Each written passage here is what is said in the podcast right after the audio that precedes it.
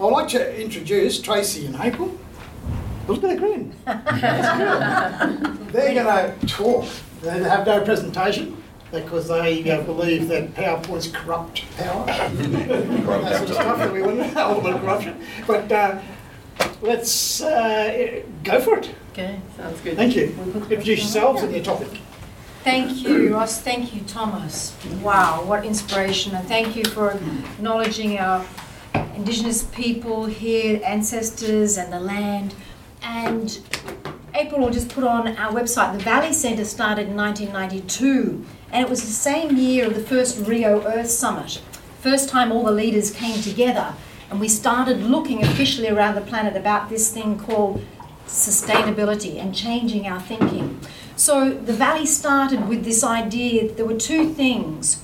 The founders had grown up in small country towns, but they knew intuitively there were the two things we had to strive for coming back to this sense of spirit, soul, who we really are, and come back to nature. These were just the two things that they knew they had to drive for and show a model for the future, how this is going to look, and kids were most important.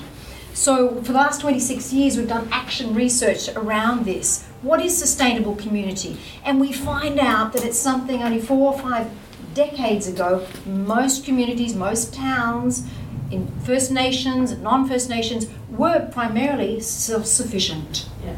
Only four, five decades. We had to create this word called sustainability for something that was fast disappearing because we sold out on our natural resources. They came became corporatized. So when you had your little towns, they had their local bank. They were looking after water, food, energy, housing. The communities looked after themselves, and kids grew up with a relationship with the earth. Obviously, our First Nations people, tens of thousands of years of more understanding.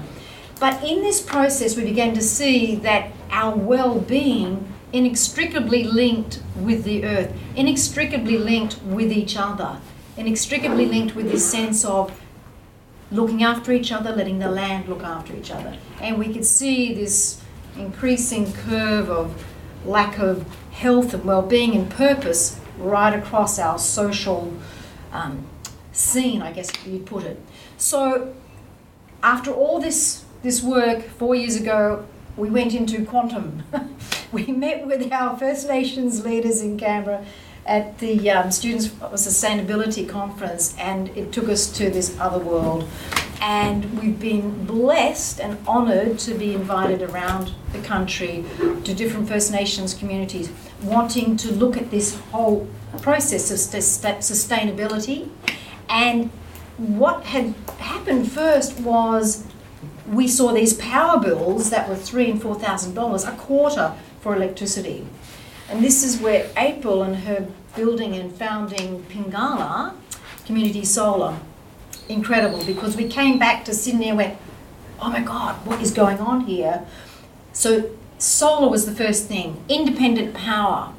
But I watched, after 23 years of working on sustainable community building, how do you get people excited and empowered? I watched as these people up the northwest of New South Wales, Murawari people who were so struggling, this black cloud lifted as the thought of solar energy came into the picture. And they could see that they could have their own energy system. And after I saw this black cloud lift, they then said, oh, then we can do water harvesting and then we can get our kids trained and we can do food production. I went, oh my God, this is incredible. I was watching the activation, the empowerment of this beautiful First Nations community, and I just get goosebumps remembering the experience. And I thought, oh, wow, this is this is how you activate communities. This is what communities want to be empowered. Mostly they're struggling because they can't put food on the table, they're worried about their water supply. So, you know, we did this total flip and then threw ourselves in working around the clock to see how we can get solar, community solar in, and then work with the communities. It's their vision, it was their vision. So we were bringing whatever we could. So the elders said, You know what? You're the other half of the coin. And we went, Oh, what does that mean? Well, you understand the cultural sensitivity. You, you want to drop every hat that you thought you ever wore, anything you thought you ever known, and you're willing to go on a learning curve. Oh, yes. And so, this experience of going with, to all the communities and learning what it is to feel through your feet and feel with your feet and your heart this great sacred continent. And to hear the wisdom of the elders and the stories and the very sad stories that most people don't know, holding back the tears. But as we would come back to the city and share these stories, all our colleagues, you know, thousands of people, our big network saying, oh my God, we had no idea this was happening. And so this incredible groundswell and this excitement to bridge this gap. Ancient wisdom, renewable technology, the other half of the coin, but it meant we had to be sensitive, let go everything we knew, take off every hat, and just be open hearted and willing to learn, willing to value and appreciate what happens and what this ancient knowledge is. To feel that you're part of the biosphere, to feel that you're part of all the creatures and our beautiful land and the waters. It's, it's a switch that goes on because I believe we all come from indigenous cultures, but they're hundreds of years ago for some of us. And it's a long time since we've been in that integrated community space. And something happens when you're hanging out with mob. Your blood starts to boil. It's almost like the memory in your blood starts to wake up and you start to remember. We're part of everything. And the earth loves us. And we're here to look after each other. And it's this care and warmth. When we sat in the last two sessions and Anne and Ian and Thomas start speaking, my heart just starts to buzz with energy and I get so hot because it's this connecting, as Anne's saying, it's letting that snake, that connection with the earth, wake us up and get passionate. Stop trying to deal with this problem in here because this is never going to get it. We're all part of each other. So going around the country, being invited to these communities and seeing some of the incredible challenges, communities where they overnight diesel generators were taken out and people were refugees overnight because they had no power. Uh, and the next day, some mining company says, "Hey, we found gold." You know, all these inequities and this corruption sliding under the radar as we have, going by invitation how can we help? What technologies can we bring? And watching the communities with great vision and with this incredible inclusive kids, elders, re- repurposing of elders, this incredible knowledge that elders have. Kids seeing that there's a there's a purpose, there's a there's somewhere we're going with this. They're going to be trained. So working with many partners, we've been very blessed to be going to these communities and sharing this ancient wisdom and working with the communities around their visioning for sustainable community building. And it is inspirational. This is how you do it. This is how you do it. And it's this glue and this this culture of caring for each other, this integrated community model where we're looking after each other.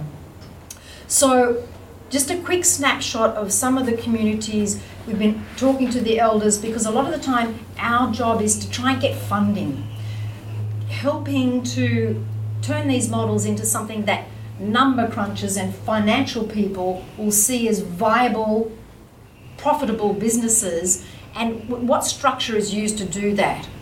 So, this has been an exciting time, and in February this year, we were delighted to be asked to bring the elders to the Australian Community Renewable Energy Congress in Melbourne Town Hall.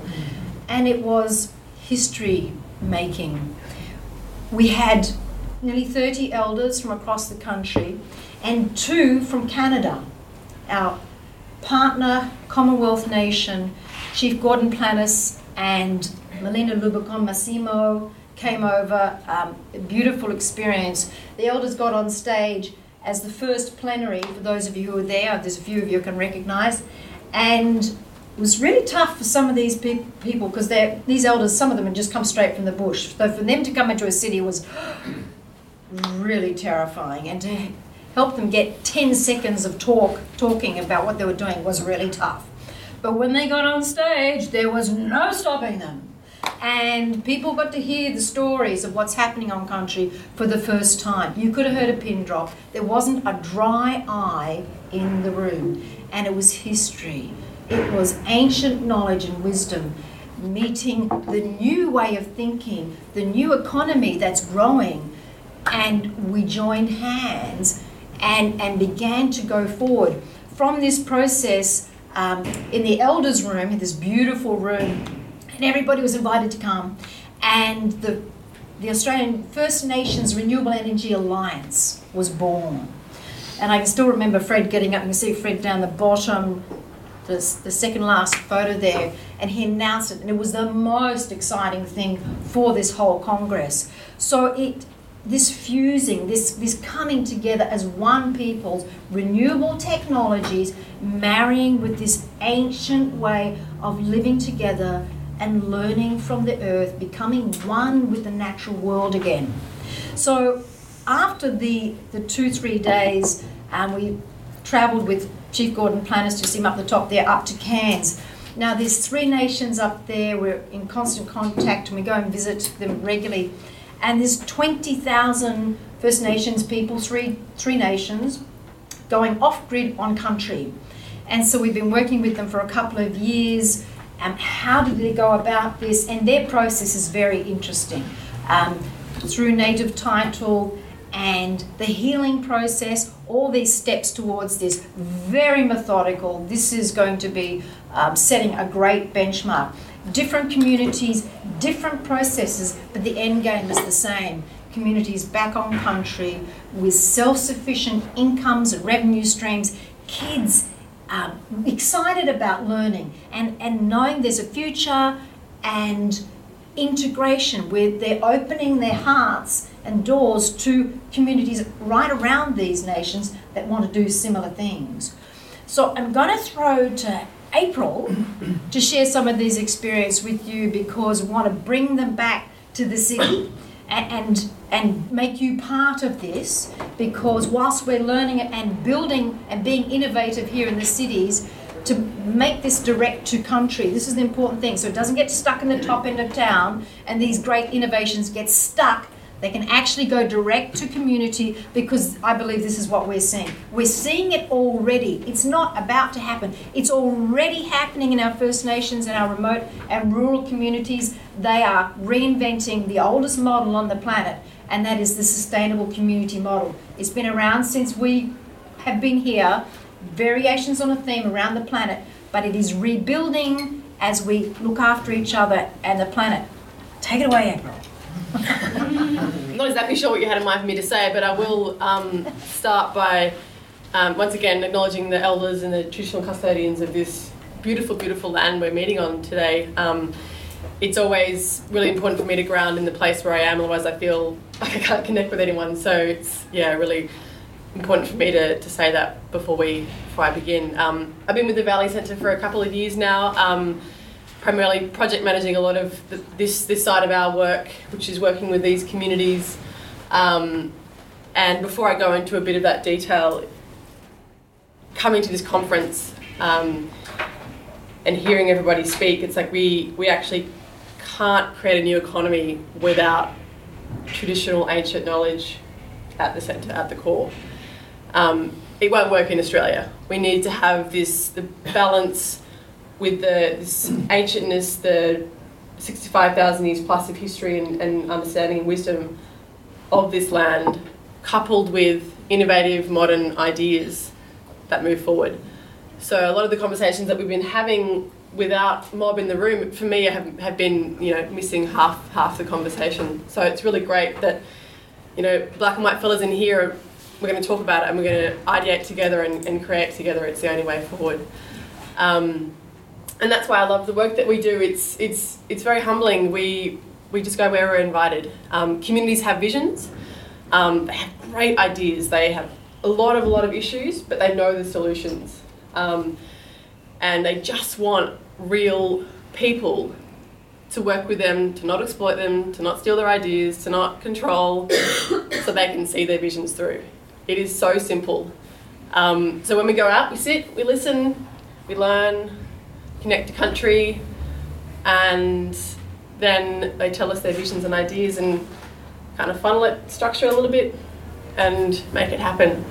Um, and so, as Tracy mentioned, a lot of a lot of it is solar, a lot of it is energy. Um, you know, a lot of communities are on diesel or fringe of grid where energy costs are just way outstripping um, their incomes. As Thomas, you were saying, you know, not a lot of industry in some communities, thanks. Um, and so it's all about independent power sources, jobs, self sufficiency, so they can stay on country, have their kids on country, protect country. You know, there's, there's mines everywhere, and if the people aren't on country, then they'll just, corporations will have free reign. So there's so many facets to why it's so important to have um, mob be able to stay in their communities. And it's not just solar technology though. There's um, Uncle Aki. He's in one of these pictures, and his real drive is healing the kids. And so he gets them out on the river, and they do work with horses and a yarn around the fire. And suddenly the kids don't want to take drugs anymore. They don't want to have alcohol on the weekends or whatever. So it's it's completely holistic, and every community has their own set of projects and and we just work with them wherever it makes sense. Um, and you know, I could go on forever, but it'd be great to have some discussions and other people saying whatever they want to say. And um, yeah, any last things you want to add, Trace? I think, um, yeah, when we're being hypothetical and we're theorizing about things, we're forgetting and neglecting this beautiful ancient wisdom and these beautiful cultures that know how to stick together and have been through to hell and back, you know, but they know how to stick together. And I think that's the real key to this new economy. Mm-hmm. It's sticking together and knowing we, we just have to move forward, open to learning, and being aware that we this care for each other stops this alienation. You know, it's divide and conquer. We get rid of that and the future is ours. We start to move ahead. So this is what we're saying. The new economy is here. It is happening, and watch this space because yeah, up in the Cape, three nations up there, completely reconfiguring all their the industry, so that the First Nations there own and run these significant businesses and uh, new agriculture. It's theirs, and it's there for a hundred years, and then the next hundred years not for the dividends and the shareholders. As we said in the other sessions, you know, it's, the new economy's already started, Mm. and uh, if it didn't start, you guys wouldn't be here. So thanks very much uh, for that, Tracy and April. I really appreciate that. I mean, they, they actually talk about. Um, I think one of the critical things, when you're going back on country, and going back with traditional owners, it's really good to take your shoes and socks off, put your foot on the ground, feel the energy, feel the power. We're all too worried about uh, walking there with shoes and stuff, and uh, you know you get that disconnect. You know? And um, I learned that because these old shoes here, when I went out to Uluru, they were all red. And trying to get the dust out of them, and then I get. You know, um, it was practically impossible. And then I took my feet, uh, you know, my shoes off, and then uh, yeah, the, that dust it just permeates everything, and it's wonderful because you, fact, you actually feel it. Um, the other thing is that uh, you actually talked about um, being a part of everything, and that's the critical thing. Us humans try to disassociate ourselves from the natural environment and, and nature, and we, we've lost all sense because we have a, a sense of entitlement that we, uh, if we've possessed the land, then we can destroy it and we can maximise the benefit um, out of it by destroying it, uh, which is which is a sad reminder of uh, that whole um, psyche, if you like. Um, and uh, the, and the other critical thing you talked about, um, April, is that, and we always say it as Indigenous people, don't talk about us without us. You know, it's really to include us in the conversation, having us in the conversation, and we come up with solutions and ideas. I think it's really brilliant.